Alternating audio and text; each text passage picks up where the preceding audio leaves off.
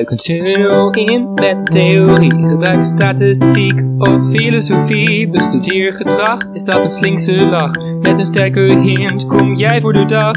Wie is de mol? Oh, we vinden hem niet.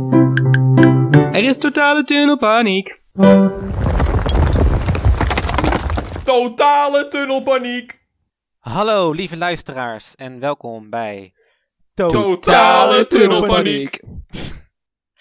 In deze aflevering 0 gaan wij de voorbeschouwing in Moltalk nabeschouwen en zelf dan weer voorbeschouwen op seizoen 21 van Wie is de Mol. Maar voor wie ons nog niet kent, zullen we onszelf eerst even voorstellen. Dat doen we aan de hand van een aantal vragen, namelijk 1. Wie is onze spirit kandidaat? 2. Wat zou onze moltactiek zijn in maximaal 5 woorden? 3. Wat is onze all-time favoriete opdracht in Wie is Mol? En tot slot ons persoonlijk hoogtepunt van het eerste seizoen van Totale Tunnelpaniek. Dennis, wil jij beginnen? Jazeker. Mijn eh, spirit-kandidaat is eh, zeer recent nog in Wie is de Mol geweest. Dat is natuurlijk Nicky de Jager. Ja, ik blijf, Ja. Gewoon, blijf gewoon doorgaan over Nicky dit seizoen. Ook al is ze er niet bij. Misschien is ze wel kandidatenbegeleidster, wie weet. Maar ja, Nicky. Oké, en wat zou jouw moltactiek zijn in maximaal 5 woorden? Ik heb opgeschreven naïef, onschuldig en sturend. Dus eigenlijk wel, eh, ja, ik denk dat ik wel, ondanks mijn teruggehouden en rustige persoonlijkheid, dat ik wel een dominante mol zou zijn en wel heel sturend zou zijn in een groep. Oké. En wat is jouw all-time favoriete opdracht in Wie is de Mol? Ja, dat is eh, het eh, spel met de koffertjes wisselen in, in seizoen 5. Dat was toen Isabelle Brinkman de hulpmol was en echt compleet onderuit ging. Toen Yvonne van der Hurk super irritant was tegen een man die het koffertje had. En, Oh ja. en iedereen echt in complete paniek was, omdat ze gewoon geen plan hadden. En iedereen gewoon maar zijn eigen ding ging doen. Ja, ik vond, Ja. ik vond het echt een hele leuke opdracht. Mede door de groep, maar ook door de hele opzet. Dat ze, dat ze en dat, dat koffertjes wisselen idee hadden. Heel veel vrijheid hadden. Uiteindelijk nog een deel 2 hadden dat de man ook de dader mocht aanwijzen. Het zat gewoon heel goed in elkaar. Oké. En wat was jouw hoogtepunt van het eerste seizoen van Totale Tunnelpaniek? Mijn hoogtepunt was Kim Pieters, een mol. Oh ja. En gewoon dat hele, Ja. dat hele fragment. Ja, ik vond het echt Classic natje. hilarisch. Ja, classic ja. Yes. En jij Jan, stel jezelf eens voor. Ja, ik ben Jan. Eh, jullie kunnen mij kennen van Totale Tunnelpaniek seizoen 1. Dus hier, Oh, ben, echt? hier ben ik weer. Ik ben weer terug. Van weg geweest. Yes. Jan, also known as Jan de Hintman. Ja, we gaan nog zien of dat nu gaat gebeuren dit seizoen. Maar eh, wie weet. Wie is jouw spirit kandidaat? Dat is natuurlijk Patrick Martens. Want hij is chaotisch, fanatiek en sociaal. En zo wil ik mezelf ook wel omschrijven in die drie kernwoorden. Oké, oké. En wat zou jouw moltactiek zijn? Nou ja, meestal, ik heb wel eens meegedaan aan van die online eh, edities van Wie is de Mol. En dan was ik altijd heel onzeker. En dan was ik, nou, wilde ik altijd gewoon echt, ik gaf mijn hele test voor één joker en zo. Gewoon het idee van dat ik dan toch nog door zou kunnen gaan. Dus als mol zou ik, eh, dit, het moest in vijf woorden, dus ik zit er nu overheen. Maar goed, in vijf woorden, onzekerheid, fijnsen en chaotisch zijn. Oké. En wat was jouw favoriete opdracht in alle seizoenen? Nou, natuurlijk de luisteraars weten van seizoen 1 wat dat is. En dat is het bos in seizoen 10. Waar Frits Sissing moest overnachten met zijn vrijstelling. En later werden ook zijn, werd zijn kleding ook in de sloot gepleurd door Arjen Lubach. dus dat vond ik gewoon echt een heel mooi moment. Een beetje sadistisch. eh. Ja, maar dat mag ook wel meer in Wie is de Mol, vind ik. Dat soort dingen. Oké. Ja, wat was jouw hoogtepunt in het eerste seizoen van Totale Tunnelpaniek? Ja, dat was natuurlijk aflevering 2. eh, die quiz die jij bedacht had. Waar wij toen allemaal heel serieus en goed aan meededen. En, maar dat was eigenlijk een soort façade of een soort iets. Ja, een soort iets anders. Want Daan had die natuurlijk glansrijk gewonnen. En daardoor kwam die, eh, dat bericht van John van Eert. En natuurlijk de reactie van Daan daarop, dat hij helemaal in tranen was. Dat we hem helemaal moesten, ja, ook steun moesten bieden. Dat hij gewoon eigenlijk gewoon helemaal de weg kwijt was, helemaal van de kaart. dus dat vond ik zeker een hoogtepunt. Het Dat is hoogtepunt. eigenlijk nooit meer helemaal goed gekomen. Ja, uiteindelijk wel. En dan hebben wij een nieuwe stem in deze podcast. Oh. En dat is Lars. Hoi. Ja, stel jezelf even voor. Eh, wie is jouw eh, spirit kandidaat? Oké, mijn spirit kandidaat is Georgina Verbaan. Zij is sociaal, bubbelig en chaotisch. En dat is iets waar ik me heel erg in kan vinden. En ik denk ook dat ik mij, sowieso dat is een beetje mijn persoonlijkheid, maar als ik een mol zou zijn, dan zou ik mij ook zo gedragen. Vooral heel erg sociaal spelen, want dat is denk ik wel een van mijn krachten om echt met mensen connecties te maken en proberen ja, ze dan toch te manipuleren. Oké, wat zou jouw moltactiek zijn als jij de mol was? Ja, dus precies dat eigenlijk. Het proberen het sociale spel echt te overmeesteren.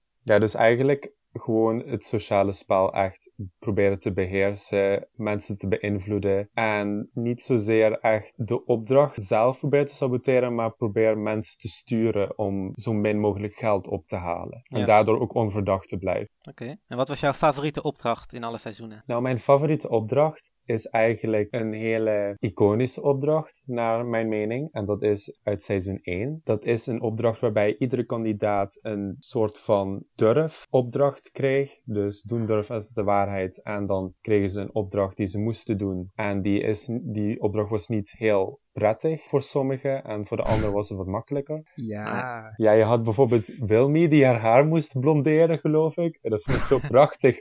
Hoe pontificaal zij werd uitgelachen. Ja, Eh, en ook het moment gewoon waarop één iemand die geen opdracht kreeg, die kon wel nog de pot redden, zeg maar, door alle opdrachten die niet waren uitgevoerd op zichzelf te laten uitvoeren. En hij deed het gewoon, hij liet een tatoeage zetten en ja, dat vond ik gewoon zo'n prachtig moment toen hij aankwam lopen en iedereen gewoon helemaal verbijsterd was. Ja, dat vond ik wel Oh, ja. gewoon een heel mooi, uniek moment dat veel mensen misschien niet weten. dat was echt een held inderdaad. Ja, dat het dan nog super mooi is dat achteraf dat dan de mol eigenlijk, zeg maar, expres eh, die opdracht wou dobbelen om het dan maar te laten mislukken. Ja, precies. Ah, Oké, en wat was jouw hoogtepunt van het eerste seizoen van Totale Ten Paniek? Nou, in het eerste seizoen, ik vond het echt heel mooi hoe iedereen in het begin jou, Tycho, helemaal een beetje naar beneden haalde, omdat het, nee, het kan Jeroen niet zijn, die versprak zich. En uiteindelijk kom je gewoon helemaal aan het einde uit als de winnaar van de pool. En Ja. had je toch helemaal goed. En dat vond ik ook weer zo'n mooie,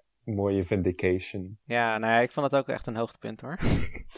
Ja, maar je was wel overgehaald, Tigo. Dat vind ik toch, dat moet wel even genoemd worden. Je zat natuurlijk goed met Jeroen, Ja, maar het was Nou ja, niet zo dat jij het hebt... hoeft niet per se genoemd te worden, toch? Nee, oké, je zat helemaal... helemaal maar in de pool heb je trouwens dik gewonnen, inderdaad. Dus eh, Precies, dan ben ik gewoon op naar Jeroen jou. blijven, Ja. blijven inzetten, ook al verdacht ik hem totaal niet meer. ja. Ja, Dus eh, Oké. dit seizoen weer. Ja, gaan we weer de pool doen trouwens? Of, eh, Ja. Want ik wil eigenlijk niet, ik, wil, ik heb nu zeg maar twee keer een pool gedaan en twee keer gewonnen, dus ik wil eigenlijk niet meer meedoen. nou, oh, nou, wat nou. erg voor misschien- je. Twee keer gewonnen, twee keer meegedaan. Of misschien moet ik juist gewoon heel veel geld inzetten, omdat ik blijkbaar goed in ben. Drie keer scheepsrecht. Als je geld inzet, gaat het dan opeens helemaal naar beneden. Ja, Ja. precies, dat krijg je. Nou, ik wil het wel voor nu geld al- doen hoor. Ik ben nu al benieuwd wie jij eh, als, aan gaat wijzen als, als mol. Ja, ik zelf ook. Ja, ik zal mezelf ook nog even voorstellen. Ja, wie ben je eigenlijk? Mijn naam is Tigo. Ja, ik ben de host van de podcast. Mijn taak is om te zorgen dat Jan en de anderen niet te veel in monologen belanden. Nou, dat valt reuze Ehm, mee. Mijn spirit-kandidaat is Ron Boshart, want die neemt zichzelf niet te serieus. Ziet overal de lol wel van in, net als ik. Mijn moltactiek zou ik omschrijven als going the extra mile. Ik zou denk ik voortdurend bezig zijn met van die kleine, op het oog nutteloze acties. Om kandidaten die voor een mol compleet, van die kleine nutteloze acties die voor een mol eigenlijk compleet overbodig zijn. En daarom dus typisch kandidaat. Mijn favoriete opdracht is die in 2015, waarin Marlijn en Carolina een joker konden verdienen door de andere kandidaten een rondleiding door een tempel te geven. En tijdens die tour moesten ze de anderen proberen af te leiden en dan stiekem steeds teruglopen om een joker uit de doos te pakken. Wat vrij aardig lukte, totdat de groep de jokers uiteindelijk weer terugkocht. En mijn hoogtepunt van het eerste seizoen van Totale Tunnelpaniek is natuurlijk ja, de reactie van Daan op het filmpje van John van Eert, waar hij helemaal Ja. emotioneel van werd. Als een kind zo blij. Ja, dat is toch wel een uniek moment. Goed, laten we het gaan hebben over wat we zojuist gezien hebben in Moltalk. Dennis, hoe vond jij de introductie van de kandidaten? Ja, hoe tof was dat? Like, gewoon al die kandidaten op één plek in een fabriekslood, I guess. Ja, zoiets. Ze, ze hebben het ook gewoon lekker snel gedaan, gewoon gelijk aan het begin. Het, ja, niet zoals met eh, wat vaak gebeurt met de ontknoping van de mol, dat ze eerst nog even honderd keer gaan praten over van wie zal het nou zijn, of hoe, hoe het seizoen is geweest. Nee, we gaan gewoon gelijk bam naar de kandidaten toe. Ja, dat verraste mij een beetje, want ik had eigenlijk toen Moltalk begon, toen dacht ik van ik ga nog eventjes gauw nog even naar de wc. En toen was het ineens al zo van, oh, oh, de kandidaten eh, zijn er al ineens. Ze begonnen ineens Ja, allemaal achter elkaar tegelijk. Dus toen ben ik maar gauw weer terug gerend. Dat is toch juist nice dat ze dat hebben gedaan zo. Ik vond het echt Ja, goed. zeker. Het, eh, het, het heeft wel de- ervoor gezorgd dat ik echt dacht van, oh, dit, dit kan echt wel weer, ze maken weer goede beslissingen. Dit kan echt een goed seizoen worden. Ja. En ik was ook wel verbaasd met eh, bepaalde kandidaten die meededen. Ja, laten we ze even allemaal één voor één bespreken. Ik moet trouwens sowieso zelf zeggen dat ik moest wel weer eventjes wennen aan het feit dat het nu niet allemaal meer bekende gezichten zijn, zeg maar. Tenminste, ik zelf kende ze eigenlijk allemaal niet echt. Nou, het zijn allemaal bekende voor- Nederlanders. Ja, Ja, dat wel, maar vorig seizoen hadden we natuurlijk allemaal bekende Wie is de Mol kandidaten. En nu was het toch Ja, eventjes oké. zo van, oké, wie zijn al die mensen?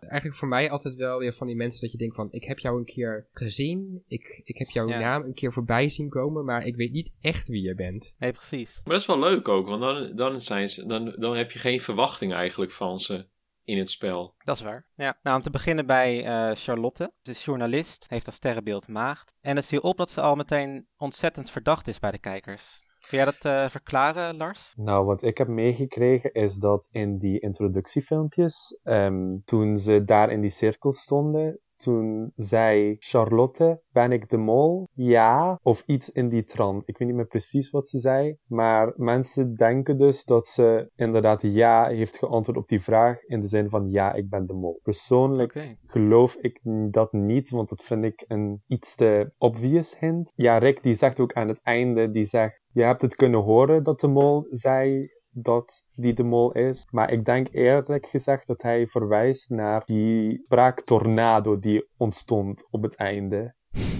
Ja. Nee. Ja, en dat mensen dus eigenlijk een beetje de, de Rick's hint ja, naar het verkeerde. Dat mensen een beetje naar het verkeerde gingen kijken vanwege Rick's hint. ja, precies. Is dat dus het enige, de enige reden waarom die Charlotte nu enorm verdacht wordt in de app? Alleen omdat ze dat dus zei? Of is er ook nog een verborgen hint door iemand al gevonden of zo? Ik heb niks gehoord van de andere hint. Nee. Oké, Ik denk dat en gewoon de eerste indruk, zoals wel echt heel prominent in beeld. ja. Maar betekent dat dat ze dan waarschijnlijk niet de mol is? Ik, ik denk daardoor eigenlijk dat ze niet de mol is. Nou, was ze prominent in beeld dan? Ik vond dat ze, ze lieten heel veel reacties zien van haar op andere kandidaten. Hmm, Ja. dat was me niet echt opgevallen. Dus ja, maar ik, ik denk daardoor dat, dat ze, ja, ik, ik vind haar iets minder verdacht daardoor. Maar ik vond sowieso, want ze, haar sterrenbeeld is dus maagd. En dan ging Buddy, ik, vind, ik vond het trouwens een hele leuke Moltalk gast. Ik weet niet of we het daar straks nog over, gaat hebben, gaan hebben.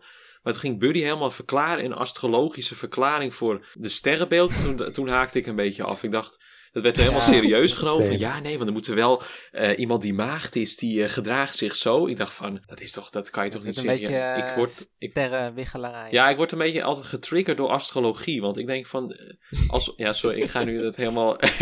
dat lopen bestje. Maar ik. Het kan toch niet, de maand waarin je geboren bent. Dat heeft dan invloed op je persoonlijkheid.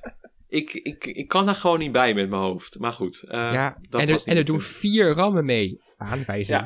Nou, ik ben zelf ook een ram. en eh, ik had gehoord van rammen dat ze niet geloven in astrologie. Dus dat klopt wel met mijn. eh, Oké.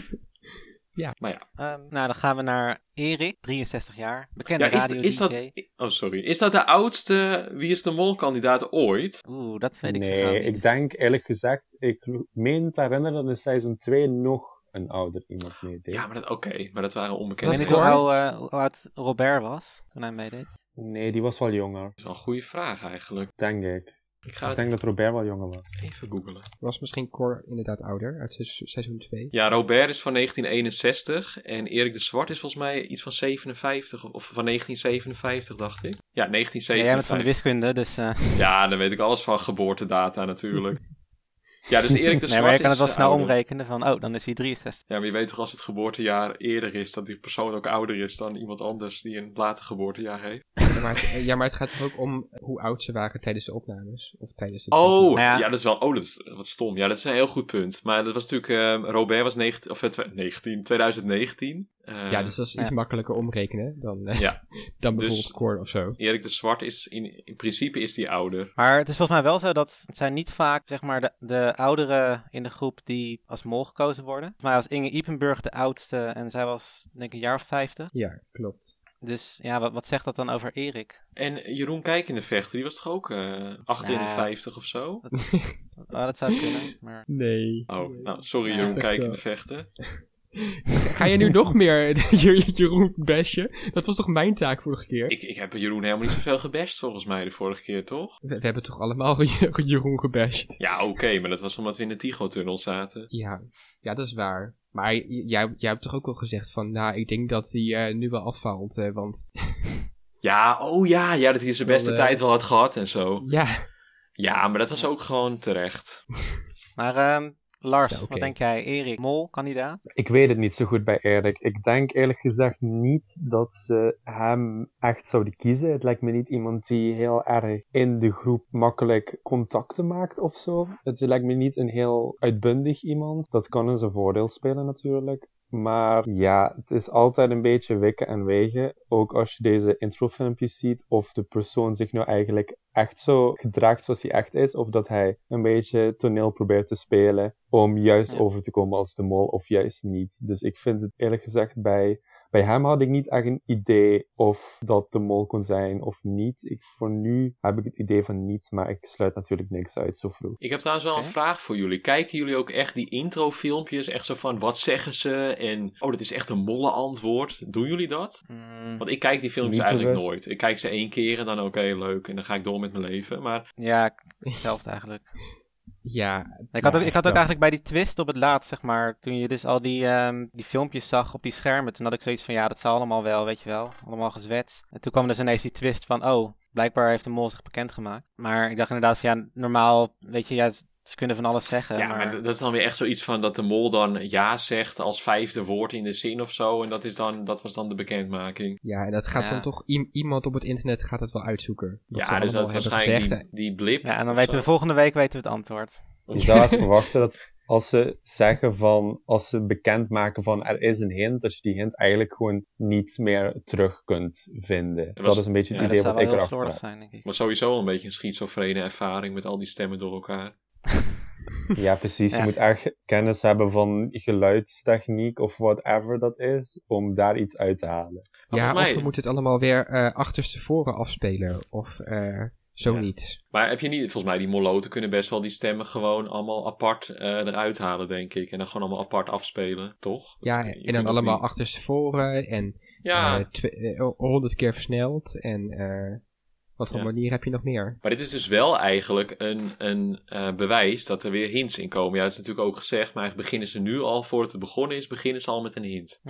Goed, dan gaan Ja. we naar Florentijn, de man van, ja, debat eend. Ja, wat oek. lijkt jou dit voor persoon, Dennis? Eh, dat vind ik wel interessant, want het is dan een beetje hun trend dat ze elk seizoen een persoon proberen te pakken die ja, geen gebruikelijk mediaberoep heeft. Dus geen acteur of presentator of zanger, maar een, eh, ja, een politieagent zoals Eddie Lust of een, eh, wat was het, een har harpspeler zoals Remy.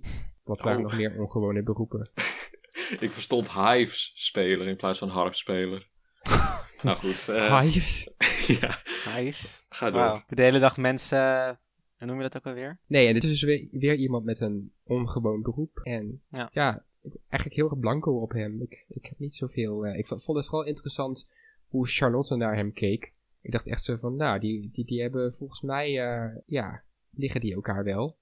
Oh, Dus daar zag ik wel een soort van bondje Jij, in. eh, jij shipt ze wel. nou nee, ik zag daar meer zo'n soort van Rick en Marlijn of Bertie en Miluska in, zeg maar. Oké. Ik was eigenlijk wel benieuwd. Is dit, was dit opgenomen voor de opnames? Dus voordat ze op reis naar Tsjechië zijn gegaan? Of was dit erna? Ik denk ervoor. Want inderdaad, ze zeiden Lijkt van ja, je kunt nu weten wie de mol is, bla bla bla. Waarom zouden ze het erna doen? Ja, geen idee. Gewoon voor mol. Ik dacht eerst dat het voor Mol Talk of zo, dat ze dan nu recentelijk hadden opgenomen. Maar dat is niet Ja, zo. wie weet. Nee, maar dat is dus niet zo. De volgende is de zanger Joshua. Lars, wat denk je dat zijn rol gaat zijn in de groep? Ja, eerlijk gezegd, in het begin was ik best wel excited. Ik kende hem niet, maar toen hij zei van ik wil eigenlijk een beetje ehm, wat spannender gaan spelen, wat meer bedriegen, liegen, zoals je dat eigenlijk niet meer mag. Maar in het spel mag het wel. Daar was ik excited voor. Maar ik zag in zijn kaart met kenmerken, die op dat beeld verscheen toen ze de kandidaat gingen bespreken, dat hij nog nooit een seizoen van Wie is de Mol had gezien. En dat kan gelogen zijn, maar als dat niet is, dan ben ik wel bang dat hij misschien niet goed weet hoe hij zich door het spel heen moet navi- navigeren. En Ja. dat is wel, ja, dat zou wel heel jammer zijn om dan zo iemand die eigenlijk in de BN'er-versie van Wie is de Mol, die natuurlijk altijd iets meer ja, gericht is ook op de reputatie van de kandidaten hoog houden, om dan zo iemand te verliezen omdat hij het spel niet goed zou weten te spelen. Ja, ja, goed punt. Ik vind het sowieso jammer als er kandidaten meedoen die zeggen dat ze het nog nooit gezien hebben en zo. Ja. Ik vind dat een beetje... same. had, ik zelf, had ik liever zelf meegedaan. Ja, maar ik denk ook eerlijk gezegd, als je aan zoiets meedoet, dan kijk op zijn minst een seizoen. Weet Ja. waar, je, ja, ja, waar je in gaat. Precies, anders ga je wel een beetje af, vind ik. Maar denken jullie dat zeg maar de kandidaten die aangeven dat ze nog nooit eerder een seizoen hebben gezien, dat zij dan ook niet de mol kunnen zijn? Of... Ik denk dat dat wel kan, omdat dat ook gewoon gelogen kan zijn. Dat weten we allemaal niet. Ja. Ja, zelfs als je het niet hebt gezien, zou ik denken dat de productie nog genoeg insteek heeft om mensen de goede, of de mol de goede kant op te leiden met saboteren en ja, vertellen gewoon wat hij moet doen. En was, was het niet Kees Stol die, eh, ja, volgens mij heb je Volgens gelijk, die- Tigo. die had ook nog geen seizoenen gezien of zo? Ja, Die werd gewoon gevraagd en toen zei hij van oké prima en toen eh, nou ja, heeft hij, was hij toch nog best wel een goede mol. zeker. Dan gaan we naar Lakshmi Swami Persaud. Ik zal het vast helemaal verkeerd uitspreken. Pop noir artiest. Ik had eigenlijk nog nooit van haar gehoord. Jij wel, Jan? Ja, ik was dus eerst helemaal enthousiast van, oh leuk. Maar ik dacht dus dat het Naas was. Dat is ook een beetje zo'n... eh, Naas, de Amerikaanse rapper. Nee, nee, nee. Dat is ook een, eh, zo'n beetje zo'n pop noir artiest. Een beetje Oh. alternatief. En die is wel bij De Wereld Draait Door, heeft ze wel eens gezongen. Ik dacht dat zij het was. En Ja. ik vond haar altijd wel een leuk, leuk type. Dus ik dacht van, oh leuk, die doet mee. En toen pas later, toen keek ik later nog die voorstelfilmpjes volgens mij. En toen zag ze er helemaal anders uit dan ik verwacht had. Ik dacht van, oh, dit is heel iemand anders dan ik dacht. Ze lijkt me wel interessant, want ze zei wel dingen, ook een beetje van dat ze over lijken gaat volgens mij. Dat heeft ze ook gezegd. En ik vind sowieso dat soort kandidaten altijd leuk. Dus ik, ik, ik ben wel benieuwd. Ik zie haar wel ver komen. Ja, zien jullie ook een, een mol in haar? Of, eh? Nee, dat niet, niet echt. Maar ja. Dus voor mij is ze een, eh, een wensmol. Oh, jij hebt nu al de wensmol. Ja, dit is echt mijn wensmol, waarbij ik eigenlijk denk van, oké, ik weet altijd van tevoren van, dit, dit gaat waarschijnlijk niet de mol zijn, maar ik wil gewoon heel graag dat deze persoon de mol is. Dat was ook zoiets met Saraida bijvoorbeeld in eh, Zuid-Afrika. Ja, Sarayda was leuk. Dat ik echt dacht van, oh, ik, ik hoop dat, dat, dat dit een moltactiek is, dat ze overal bang voor is. En dat, met eh Lakshmi heb ik dat ook. Dat ze echt zo'n zo'n vibe heeft, dat ik denk van, ja, dit, dit, dit zou echt een eigenzinnige mol zijn. Het zou echt een hele andere tactiek Ja. zijn dan gewend zijn van een mol. Ik denk dat ze sowieso wel een leuke eh, kandidaat wordt ook. Ja, het, het viel me sowieso heel erg op dat er heel veel kandidaten waren die zeiden van nou, ik eh, hou niet zo van het groepsgedoe, ik ben niet zo, niet zo, zo sociaal, ik ga over lijken, seizoen. ik wil men- mensen wegwerken. Nou ja, als je dat allemaal achter elkaar zet, dan kan het best wel een heel erg eh, leuk seizoen Hmm. worden met veel Ja. conf- confrontatie tussen de kandidaten en ja, dat zie ik wel gebeuren. Dan nog een vrouw met een opvallende haarkleur. Marije Knevel. Zou zij de mol kunnen zijn, denk je, Lars? Ja, hier heb ik zoiets van, zij komt eigenlijk heel oprecht over als ze is. Ook zoals op tv te zien is, van wat ik begrepen heb, want ik ken haar ook niet zo heel goed. Ja, ik kan me eerlijk gezegd niet zo goed voorstellen dat zij de mol is. Oké. En jij, Jan? Ja, ik kende haar ook niet. Ze, had het wel allemaal, ze begon meteen over energieën en zo te praten. dacht ik wel een beetje van, oh, oké. Ehm, maar ja, ik weet niet. Ik, Astrologie. net als wat Lars zegt eigenlijk. Ik vind er ook wel oprecht overkomen. Dus ik denk niet echt dat ze een mol zou kunnen zijn. Maar ja, wie weet. We kunnen nu ook nog best wel weinig afleiden op dit moment, denk ik. Ik, ik heb het idee dat ze deze vrouwen een beetje op hun haarkleur hebben, hebben geselecteerd. dus er van, we, we moeten gewoon geen haarkleur hebben die hetzelfde is als, als een andere vrouw. Dus eh één blondine, Ja. één brunet, één met rood Ja, dus- haar, één iemand met heel... Wat, wat, wat, wat heeft Lakshmi van haar? Is dat Ja, een beetje Billie? Eilish-achtig eh, Ja. kapsel had die. Ja, nee, het was echt eh, alle kleuren. Ja, nou, dat vind ik wel Ja. leuk als er dat soort mensen tussen zitten. Ja, ik ook. Dan gaan we naar types. eh, Remco Veldhuis. Een naam die misschien niet meteen bekend voorkomt, totdat je er en camper achter zegt. Een opvallende keuze wel, toch Lars? Ja, en eh, ik heb eigenlijk ook geen idee wie dit is. Sorry, ik ken echt niemand. Ja, die is Ehm, toch wel dus- bekend. ja, ik ken wel Veldhuis en Camper, maar ik heb nog nooit een van hun shows gezien. Ik kijk nooit echt comedy. Ja, comedy, ik eigenlijk eh, ook niet. Ik heb het ook niet gezien. Dus ja, ik heb gezegd ook geen idee wie, hoe hij in het spel is. Hij komt met iets. Hij zei geloof ik dat hij wat introverter was, maar toch wist hoe hij sociaal kon zijn. Ja, ik weet niet of hij ook zo'n soort van uh, voornemens heeft om mensen compleet te gaan backstabben. Ik zou er uh, 100% voor zijn, maar dat is natuurlijk zijn eigen keus. Ook weer iemand die lastig te doorgronden is van de beelden die we gezien Ja, Ja, ik dacht eigenlijk ook dat hij dus de oude man was in de editie. Maar daarna kwam dus die Erik de Zwart nog. Doe gewoon heel veel oude mensen mee. Ben je geobsedeerd door leeftijd. want je hebt ook nog René. Zij is bekend van het toneel en zij is 59. Dus ja, toch een redelijk oude groep als je het zo bekijkt. En dat komt niet vaak voor. Wat verwacht je van René, Jan? Ja, René, ik, ze had wel een bekend hoofd, maar eigenlijk ken ik haar niet echt. Ik had wel een beetje van, ja, zij is wel een beetje Annette van Tricht-achtige kandidaat zoals ze overkwam. En ik vond het ook, zei in een filmpje van, ja, ik ben half doof. Ik ben al eh, wat ouder, dus ik kan waarschijnlijk niet zo goed meekomen met de jongere mensen. Ik dacht wel, ze is heel erg in het indekken, waardoor ze het, niet goed zou, het spel niet goed zou begrijpen. Dus is dat, maar ik denk niet dat ze de mol is hoor, maar wil ze misschien, misschien dat het een beetje zo'n Loretta-schrijver is, zoals in 2010, dat die gewoon echt erbij liep, dat ze compleet van de, de weg kwijt was. Dat ze gewoon zich nu al een beetje wil indekken van, dat, dat ze weet natuurlijk nu al van, waarschijnlijk zijn die filmpjes, ik weet niet of die filmpjes laatst zijn opgenomen, maar goed. Dat ze waarschijnlijk al weten, ja, de opdrachten doe ik waarschijnlijk niet zo goed. Dus ik ga me nu alvast een beetje indekken met dit soort eh, redeneringen. Ja, en ze is wel een goede actrice. Ja, ik ken het niet echt, maar eh, vast wel. Als jij het zegt.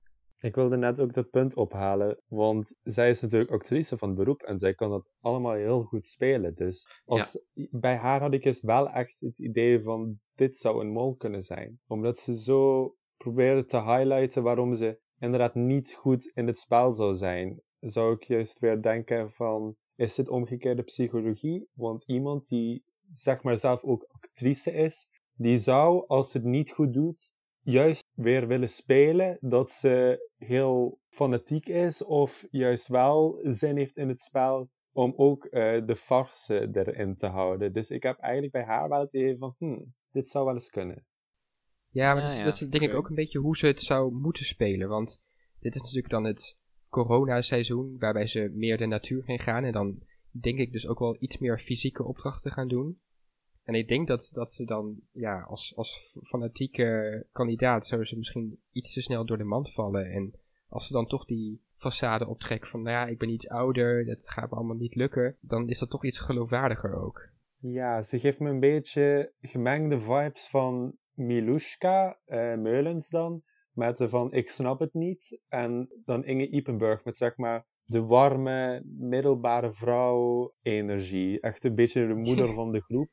Ja, Ehm, Ja. ja, ik, ik denk dat dat wel een interessante moltactiek zou kunnen zijn. Ik denk dat zij wel mijn wensmol wordt. Ik wil eigenlijk wel weer dat er zo'n soort mol komt. Beetje zo'n Inge Ipenburg-achtige tactiek, zeg maar. ja maar dan niet Inge Eperburg.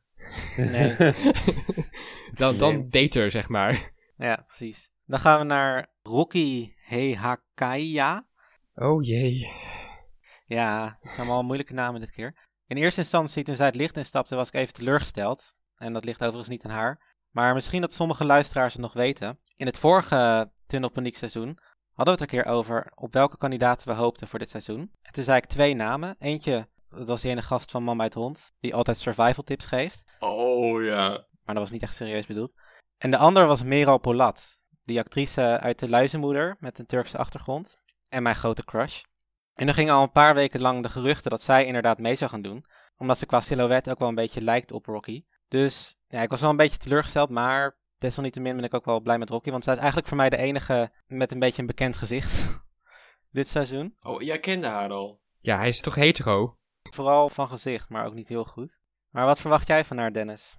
Wat ik verwacht, oh ja. ehm, even, ik vind het nog best wel lastig te peilen, want ik dacht inderdaad wel gelijk weer aan Jaike eigenlijk. Ja, ik ook, meteen. dat is gewoon, ja. Dat, maar dat heb ik bij meerdere kandidaten. Ik had het bij Charlotte, dacht ik ook gelijk aan Sophie van de Enk. Ja, Maar ja, maar ze lijkt me wel iets, ja, iets, iets vrolijker of zo dan Jaike. Ja, maar Jijke was ook wel vrolijk. Ja, maar ik herinner me haar toch een meer bozig en meer Ja, maar ze was vrolijk boos. Misschien had ze wel een muur opgetrokken. iets geslotener of zo. eigenlijk het enige wat ik echt van Juik herinner, is dat ze op dat moment dat ze geloof ik de opdracht niet hebben gehaald, ze heel boos met haar vuist eh, de lucht in, in, in slaat. En dat is eigenlijk alles wat ik van, me van haar herinner. Nou, dat was ook de hoogtepunt hoor, dus dat is ook het belangrijkste om te onthouden, denk ik. Ze was wel altijd heel enthousiast en zo. Ik vond, want heel veel mensen hebben echt een hekel aan jijken, maar ik vond het eigenlijk helemaal niet zo heel erg, eigenlijk. Nee, ik ook niet. Nee, waarom? Maar ze was ook mijn mol overigens. Echt? Maar ehm, Rocky? Nou, ze kwam op mij over echt als een heel warm, open persoon. En gecombineerd met een sportmentaliteit kan het best wel eens interessant worden. Ik weet niet of zij echt een mol is, maar... Nee. Oké. En dan last but not least, schrijver Splinter Chabot. Toch ook wel een opvallend figuur. Jan, geeft hij jou een beetje mol-vibes? Nou, ik was eigenlijk best wel, want hij werd als eerste bekendgemaakt als eh, kandidaat. Ik was echt wel blij, want ik vind het echt wel een leuk persoon. Ik denk eigenlijk niet dat hij, hij gaf me niet echt mol-vibes. Maar ik denk dat het wel een, le- een leuke kandidaat wordt. En hij heeft altijd van die mooie pakken aan, dat vind ik ook wel leuk. Oh ja. Ja, die pakken zijn echt geweldig. Ja, en ik heb hem één keer in het Vondelpark zien lopen. Ja, sorry hoor dat ik dit nou zoiets zeg. Maar toen had hij ook echt zo'n, had hij ook zo'n, eh, volgens mij helemaal in pantenprint of zo. Ik dacht echt van, ja, echt wel, gewoon goed dat je gewoon daar zo loopt in zo'n heel kostuum. Ik vind het echt wel leuk. Ik zie het echt voor me dat jij in dat, in dat Vondelpark echt zo in die bosjes staat met zo'n verrekijker. Nee, ik was gewoon op de de hele dag fiets. Spotten. Ik was gewoon aan, Oké. terug aan het fietsen naar huis. En toen liep Splinter Chabotta met een vriendin, volgens mij. En toen had hij dat pak aan. Toen viel ik bijna, reed ik bijna zo de, de berm in. En viel ik bijna van mijn fiets. Maar dat was wel een, een, leuke, een leuk eh, moment. Oké. Ja, denk jij dat hij de mol is, Dennis? Ik kreeg ook eigenlijk geen mol-vibes bij hem. Ik denk het Hmm, niet. oké. Nee. Het zou misschien een te obvious keuze zijn om hem te doen, want hij is natuurlijk heel welbespraakt en bekwaam als het gaat om mensen, denk ik, ook wel te beïnvloeden. Maar ik weet niet, hij komt heel mysterieus over, dus ik weet niet of casting dat zou kiezen. Ja, het, het zou misschien wel weer een nieuwe tactiek zijn. De, de charmante mol. De flirt. Ja, die hebben we nog niet gehad, de romantieke mol. Nee. Nou, Annemarie Jung hebben we toch gehad. Iedereen probeert te Daar verleiden. kreeg ik wel warme Die- gevoelens van. Ja, alleen het ging Annemarie niet zo goed af. Nee. Oh. Ja, het moest toch weer even ingefietst worden, dat Annemarie Jung even benoemen. Dus ik dacht, ik doe het hier even. Hey, wat vonden jullie van de, de Mol Talk aflevering zelf? En de gasten? Ja, ik vond de gasten heel leuk. Ik vond goede gasten, eigenlijk. Alleen vind ik Marlijn niet zo heel leuk. Ze doet het wel goed hoor, als presentatrice, maar ik vond de andere koppels leuker. Dus Oké. Ja, ik vind het echt fijn dat eh, Vivienne er weer zit als eh, ook oud Moltalk host. Zij zegt altijd wel goede dingen en ik heb altijd wel het idee dat ze... Ja, ze is ook echt, echt fan. Ja. Echt eh, oprecht enthousiast over het spel en over het programma. En ze maakt ook altijd helemaal schema's en zo. Toen ze dus Moltalk host was, had zij altijd allemaal schema's Ja, klopt. Ja. gemaakt. Dus dat, zij zat er echt wel in. Dus dat vond ik echt wel heel leuk. Ja, Ja. Op, op zich had ik nog wel eh, Nathan en Buddy uit hetzelfde seizoen. Als ze misschien toch nog beter iemand anders naast kunnen zetten die eh, iets meer inbreng heeft vanuit een ander oogpunt en vanuit een ander seizoen.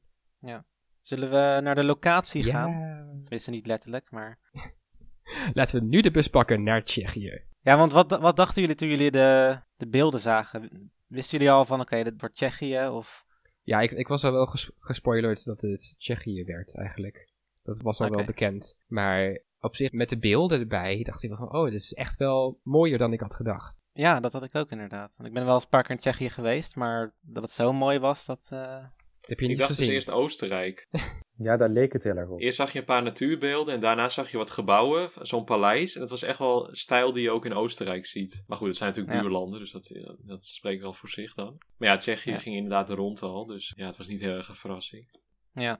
Maar eh, mooie, mooie locatie, dat zeker. Ik ben heel benieuwd. Ja, prachtig. Echt prachtige paleizen, prachtige kastelen. Maar ook de natuur die ze lieten zien, die zandstenen rotsen. Ik ben best wel excited voor wat voor fysieke opdrachten ze daar moeten gaan doen. ja. Ja, Is het een logische locatie?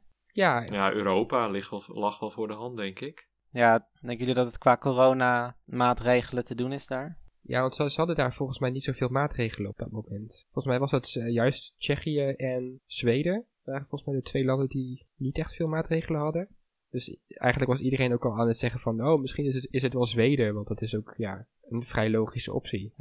Ik ben wel benieuwd wanneer ze dan die beslissing hebben gemaakt voor het land eigenlijk. Want het was natuurlijk, het, de wereld veranderde best wel snel. Of het kon dat je opeens strengere maatregelen kreeg of juist minder. Dus zouden ze Tsjechië al heel lang op het oog hebben gehad? Of echt een beetje gewoon een paar weken van tevoren Want dan moet je natuurlijk al die opdrachten nog aanpassen, dat het gewoon in de, in de locatie ook past. Ik denk al wel iets langer. Ik denk dat ze, ze bedoel, ze wisten al wel langer dat het coronavirus een ding was. Dat- Ja, maar je hebt natuurlijk in verschillende landen heb je ook verschillende maatregelen, dus dat is zomaar gekund. Je moet wel een land kiezen waar je dan, dat je niet opeens een totale, complete lockdown hebt of zo, op dat moment. Ja. Ik denk dat ze wel meerdere scenario's hadden liggen. ja, dat, dat zal ook. wel, ja. Ja, want ze zullen er vast wel met de bus heen zijn gegaan of zo. Dus dan kan je ook nog uitwijken naar een ander land. Wel onhandig, maar ja. Zeiden ze niet dat ze gevlogen waren? Ik, ik heb geen idee eigenlijk. Maar toen hadden ze volgens mij al in quarantaine gezeten. Hebben ze geen, dat eh, ze daarheen vlogen. hebben ze geen privé Wie is de Mol vliegtuig? Afrotros. Ja. Zo'n groot logo erop. Lijkt me wel cool eigenlijk. Ja. Ja, het is Ja. eigenlijk ook best wel leuk dat we, we weten nu ook al van de Vlaamse mol, dat ze naar Duitsland gaan. En dat ligt natuurlijk best wel dichtbij. Dat ligt heel dichtbij. En, en ze hebben ook best wel dicht bij elkaar opgenomen. Dus eh, mensen zeiden al van, oh, het zou echt super leuk zijn als we een soort van crossover hebben. Oh ja. Dat, dat gaat natuurlijk niet gebeuren, want volgens mij is het dan dat waarschijnlijk Wie is de Mol ongeveer bij de finale is, als dan de Mol nog bij aflevering 1 of 2 is. Maar het is toch, ja, die gedachte dat ze dan zo dicht bij elkaar zitten. Gewoon twee molseizoenen. Ja. Ja. Ja, wie weet in de toekomst. We hebben natuurlijk de leader gezien. En die hebben jullie natuurlijk Ja, dat, volledig uitgepluist. Dus wat kunnen wij daaruit halen? Jan. Ja, ik, ons. ik, de lieden gingen, de lieden gaan natuurlijk al best wel snel. Dus ik dacht van, nou, ik ging even mijn YouTube refreshen van wanneer komt hij erop te staan. Maar dat gebeurde maar niet. Dus ik heb maar even de aflevering teruggekeken. Maar mooie leader. Dus wat we allemaal zien, inderdaad heel veel. Mooie gebouwen. Een opdracht met kratten in Prut. Eh, een grotopdracht. Dus daar was ik ook wel hyped voor. Dat ze in een grot gaan. En dat daar werd volgens mij iets geprojecteerd of zo. Iets met hotelkamers, met touwen en een schommel. Ik dacht van, ik kreeg een beetje enge ideeën daarbij. Maar we zullen zien wat er gebeurt. Eh, dus dat vond ik een beetje apart. Iets met een vrachtwagen zagen we nog. Een bos. Met een soort legervoertuig door een bos. Een zweefvliegtuigje die over de kop ging volgens mij. Dus, en je hoorde gegil. Dus zou er een kandidaat in zitten of kandidaten. Een laseropdracht weer. Dat zag je ook in de leader. En heel veel mensen zijn altijd helemaal hyped voor de laseropdracht. Ik vind het altijd wel leuk, een laseropdracht. Maar ik heb niet dat ik denk van... Oh, dat is de beste opdracht van, de van het hele seizoen. Maar in ieder geval, dat zit er dus weer in. En we zagen nog een ballerina, een kaartspel. En ook nog een beetje op het einde fakkels schieten in een meer. Dus ik kreeg een beetje trauma's naar 2012. Want dan gingen ze ook met pijlen schieten op balen hooi in een meer. Het is mijn pijl, mijn pijl! En nog, eh, en nog de Moldau Express. Dus dat was natuurlijk, eh, ging, had dan te maken met de Donau waarschijnlijk. Dus eh, ik ben benieuwd. Oh, en is het je ook opgevallen dat ze nu weer gingen praten in de leader? Dat er weer stukjes tekst in zaten? Ja, maar het zit er toch al elk jaar in, de laatste eh, Ja. vier of vijf Ja, jaar. en dit keer zat er ook een, een fragment van een van de mollen in die, eh, die we net hoorden bij de ehm, bekendmaking. Maar ik weet even niet meer welk fragment dat was. Ik geloof dat dat Wat hoor je van Inge Ipenburg was. Maar misschien dat dat ergens naartoe zal verwijzen als hint. Oh, vandaar dat ze dan Charlotte ook weer verdenken. Aha. Hier hebben we Lars de Hintman. Ja. Move over, Jan. ja. ja, het is duidelijk. Hij komt voor je positie. Ja. Wat verwachten jullie verder nog van dit seizoen? Nou, ik was heel erg excited toen ze zeiden van we- er gaan meer psychologische opdrachten zijn. Want dat is echt wat dit spel gewoon maakt. ja. gewoon de mindfucks en het, en het zoals je net ook bij het jubileumseizoen had van eh, het spel verandert achter je rug om en dat opeens de mol gewoon die vrijstelling wegpakte bij de kistjes. Dat is echt precies wat ik geweldig vind aan dit programma en ik hoop dat ook meer dan genoeg terug te zien in eh, dit seizoen als ze dat zo beloven. Ja, ik vind wel dat ze in het laatste seizoen dat ze echt wel een soort van nieuwe standaard hebben gezet. Ik vond het over het algemeen qua opdrachten wel een hoogtepunt. En ik hoop dat ze daar gewoon op gaan voortborduren. Ja, echt een beetje de, de Elba-vibe of zo. Ja. Ik ben echt heel erg benieuwd of ze, of ze weer zoiets gaan doen. Ja, Dus natuurlijk op zich kunnen ze wel een soort van iets langere opdracht door, door de natuur doen. Iets met kamperen of zo, want ze zeiden ook wel dat, de, Ja. dat, dat de kandidaten iets meer hebben afgezien dit seizoen. En daar ben ik ook wel excited voor. oh oké. ja. ja, want het was inderdaad, Rick zei dat ze allemaal in hun eigen bubbel zaten. Dus in principe zou je wel zoiets kunnen hebben. Zo echt zo'n natuuropdracht inderdaad met kamperen. Of ja, dat lijkt me Ja. ook echt wel leuk. Ja, dat, dat moeten ze echt weer een keer eh, doen. Dan krijg je echt weer Ja. van, van die momenten als met eh Mark Marie. Van ik moet in het tentje slapen met Yvonne van de Heurlijk. ja. Ja, of in 2009 gingen ze natuurlijk ook kamperen. En dat Sebastian Labrie toen de pot kwijt was. Ja. Ja, nee, dat, dat, is, dat is echt leuk. Dan heb je echt een beetje ook die vibe. Ja, dan zie je ook de groepsdynamiek veel beter. Ja, Met dat soort eh, dingen. Dat is gewoon allemaal in, eh, in hotelkamers slapen. Ja, dat is dan toch allemaal wat luxer. Klopt. Ja. Dus er komt ook de ware Hmm. aard van mensen meer naar boven. Ja, het doet me ook een beetje Ja. denken aan eh seizoen 10 in 2010. Toen Frits Sissing alleen in dat bos achterbleef of zo. Ook zo'n opdracht. Ja, dat was mooi. Dus inderdaad, ik ben het wel mee eens om wat, om wat rauwere emoties te zien. En wat echt de kandidaten wat meer op elkaar. Echt een soort van survival setting. Dat zou inderdaad wat mooier zijn. Ja. Ja. Nou jongens, zullen we dan maar een eh, schot voor de boeg, verliezer, winnaar en mol uitkiezen? ja, ja. Lijkt me leuk. Oké, wie durft er als eerste te gaan? Nou, ik heb er wel echt over nagedacht al, eigenlijk. Dan ga je gang, Dennis. Mijn schot voor de boeg mol. Ja, eigenlijk mijn wensmol is dus Lakshmi, maar dat ah, ga ik dan toch niet doen, denk ik. Dus mijn schot voor de boeg mol is René. Oké. En dan denk ik dat zij in de finale staat naast de winnaar Charlotte. En naast verliezer, hoe heet hij nou? ik ben zijn naam kwijt. Ehm, Wie? die, die, die eh beeldend houwer. Eh, Florentijn. Florentijn? Florijn, ja. Florentijn! Florijn, oké. Florijn, ja. Ook omdat ik dus wel die vibe had tussen hun. nee, Florentijn. Dat ik een beetje die vibe had tussen Florijn en Charlotte. Dat ze mogelijk een duo kunnen worden. Dus ik dacht van, nou, weet je, die zie ik wel met z'n tweeën de finale halen. En dan met eh Oké, maar het is dus Florentijn. Florentijn. Het is, niet, het is niet eens de moeilijkste naam, hè, dit seizoen. Jeetje. Dat wordt nog een seizoen hoor. Ja, oké. Ja, dus dat. Maar ik, ik eh, laat me graag verrassen. En heb je nou een afvaller genoemd al? Oh, een afvaller. Ehm, Oh, de eerste afvaller. Ja, daar had ik nog niet over nagedacht eigenlijk. Ja. Ja, Erik dan maar. Meestal gaat de oudste best vroeg, dus dan... als, dat, als, ik, als ik dan Ja. toch geen idee heb, dan maar zo. Ja, net als met Jeroen kijken in de vechten natuurlijk. Ja, dan blijkt natuurlijk uiteindelijk dat dit gewoon de mol is. Want ja, zo gaat dat nou eenmaal. Precies. Ja. Oké, Lars. Nou, ik zou René ook een goede optie vinden voor de mol, maar ik neig op dit moment, misschien is het ook een wensmol, maar erg naar Rocky. Omdat ik denk dat zij sowieso een heel unieke mol zou zijn, want we hebben nog niet eerder echt zo'n sportieve open mol gehad. En ik denk eerlijk gezegd dat zij dat ook wel goed zou kunnen gebruiken om mensen echt naar zich toe te trekken. En ook wel om onverdacht te blijven. En wie zou dan winnen? Ja, ik schat eigenlijk Erik dan toch een stuk sterker in. Ik denk eigenlijk dat als zij de mol is, dat hij wel eens zou kunnen winnen.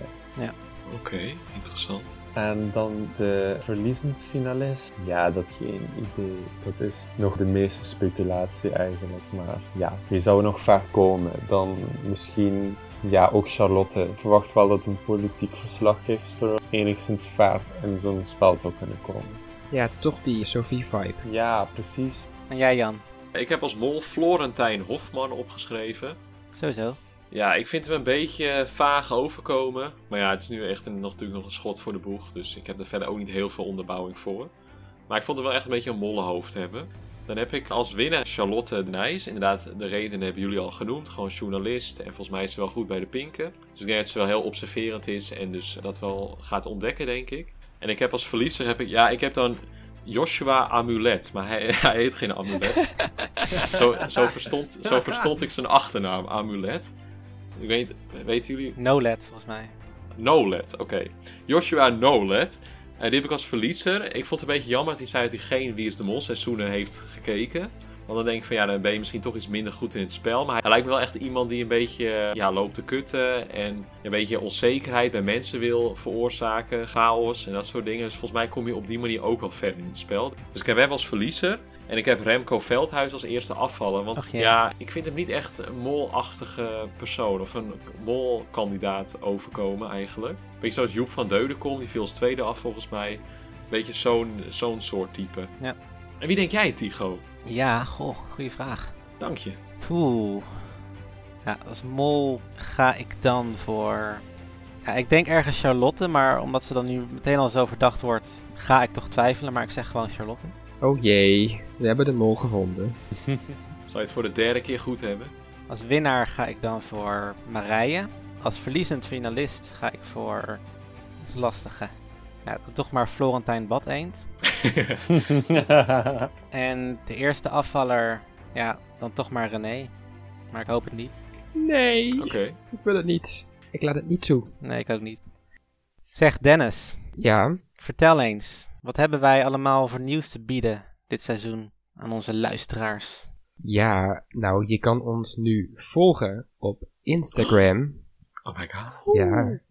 We hebben dus naast Facebook hebben we nu Instagram. En daarnaast zijn we ook te volgen op YouTube, waar onze afleveringen ook zullen verschijnen. Uiteraard zonder beeld, want we blijven een podcast, maar daar kan je ze ook luisteren. Daarnaast kan je nu Patreon worden. En dat betekent dat je per maand een bedrag betaalt om ons te steunen, zodat we deze podcast nog beter en leuker kunnen maken. En daar geven we dan ook wat leuke dingen voor terug. Dat kan je allemaal zien op onze social media. Yes. Maar onder andere gaan we extra content maken. Dus extra materiaal wat je kan luisteren. Superleuk. Ja. Monologen van mij. ja, gewoon alleen maar monologen van Jan. Ja, over een willekeurig onderwerp. Maakt niet uit. Nee, eh, veel leukere dingen. Vele monologen die we hebben weggeknipt Ja. uit de normale podcast. Ja. Compilatie. Nou jongens, hartstikke bedankt. Graag gedaan. We gaan er weer een topseizoen van maken. Ja. Iedereen bedankt voor het luisteren. En als afsluiter hebben wij nog een speciaal kerstcadeau. Tot volgende keer. Dag! Doei! Doeg, tot de volgende keer.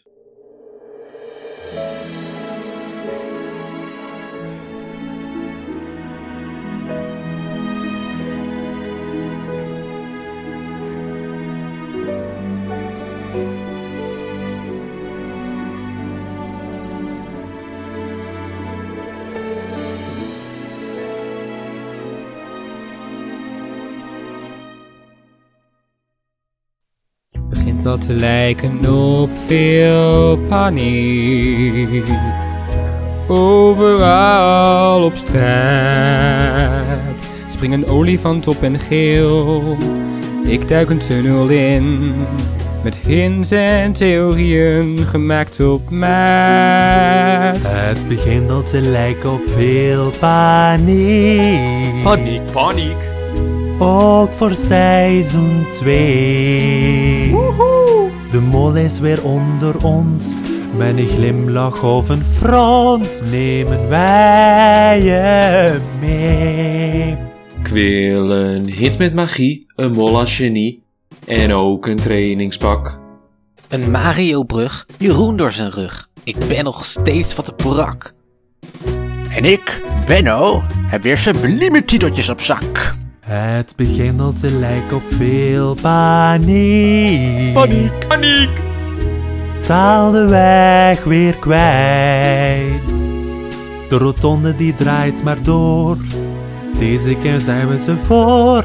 Al zal het moeizaam gaan als je niet genoeg spreidt. Begint al te lijken op veel paniek. Paniek! op het interweb.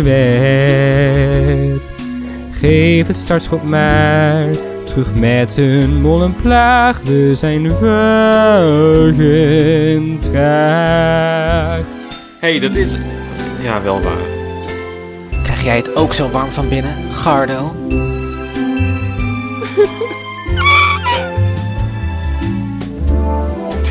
Mijn koude Art Royakkers hart niet hoor.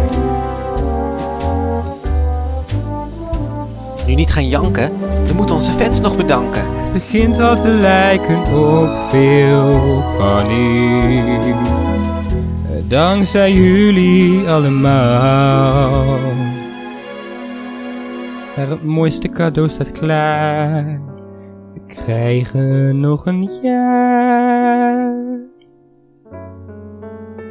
Totale tunnel! Nog niet, Jan. Fijne kerstmis.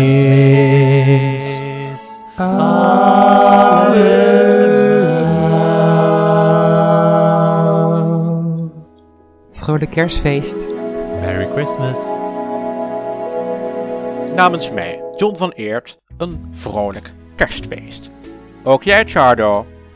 En onthoud, niets is wat je denkt. Hoi, ik ben Natja. En ik wens jullie allemaal een kerstfeest. En ook allemaal een nieuwjaar. Hallo, ik ben het Chris Segers. Jullie kennen mij eh, vast nog wel als de leukste Moltalk-host. ik wil jullie natuurlijk ook, ja, in deze rare tijd wil ik jullie een, eh, toch een fijne kerstdagen wensen. En eh, ja, helaas kunnen we nu niet op reis gaan, dus eh, geen drankjes met de locals. Maar dat gaat volgend jaar vast wel weer gebeuren. Hoi, ik ben Daniel Bossevin. En ik wens jullie een super mega vet, uber gaaf, rete cool kerstfeest. En een steengoede, ultra bizar gave, super deluxe nieuwjaar man. Echt, weet je wel. Ik, en daarmee bedoel ik Jan, wil jullie fijne feestdagen en een gelukkig 2021 toewensen. Dit was een jaar dat we niet snel zullen vergeten. Natuurlijk vanwege het C-woord en alle ellende die dat met zich mee heeft gebracht. Maar ook omdat wij dit jaar totale tunnelpaniek zijn begonnen om het jubileumseizoen van Wie is de Mol te bespreken. Ik hoop dat jullie ons ook weer in 2021 gaan volgen. Daarnaast hoop ik voor ons allemaal dat we in het nieuwe jaar weer terug kunnen naar het oude normaal. Daarom wens ik jullie allemaal een goede gezondheid en veel wijsheid toe. En hier laat ik het bij, anders wordt het weer een monoloog van 10 minuten.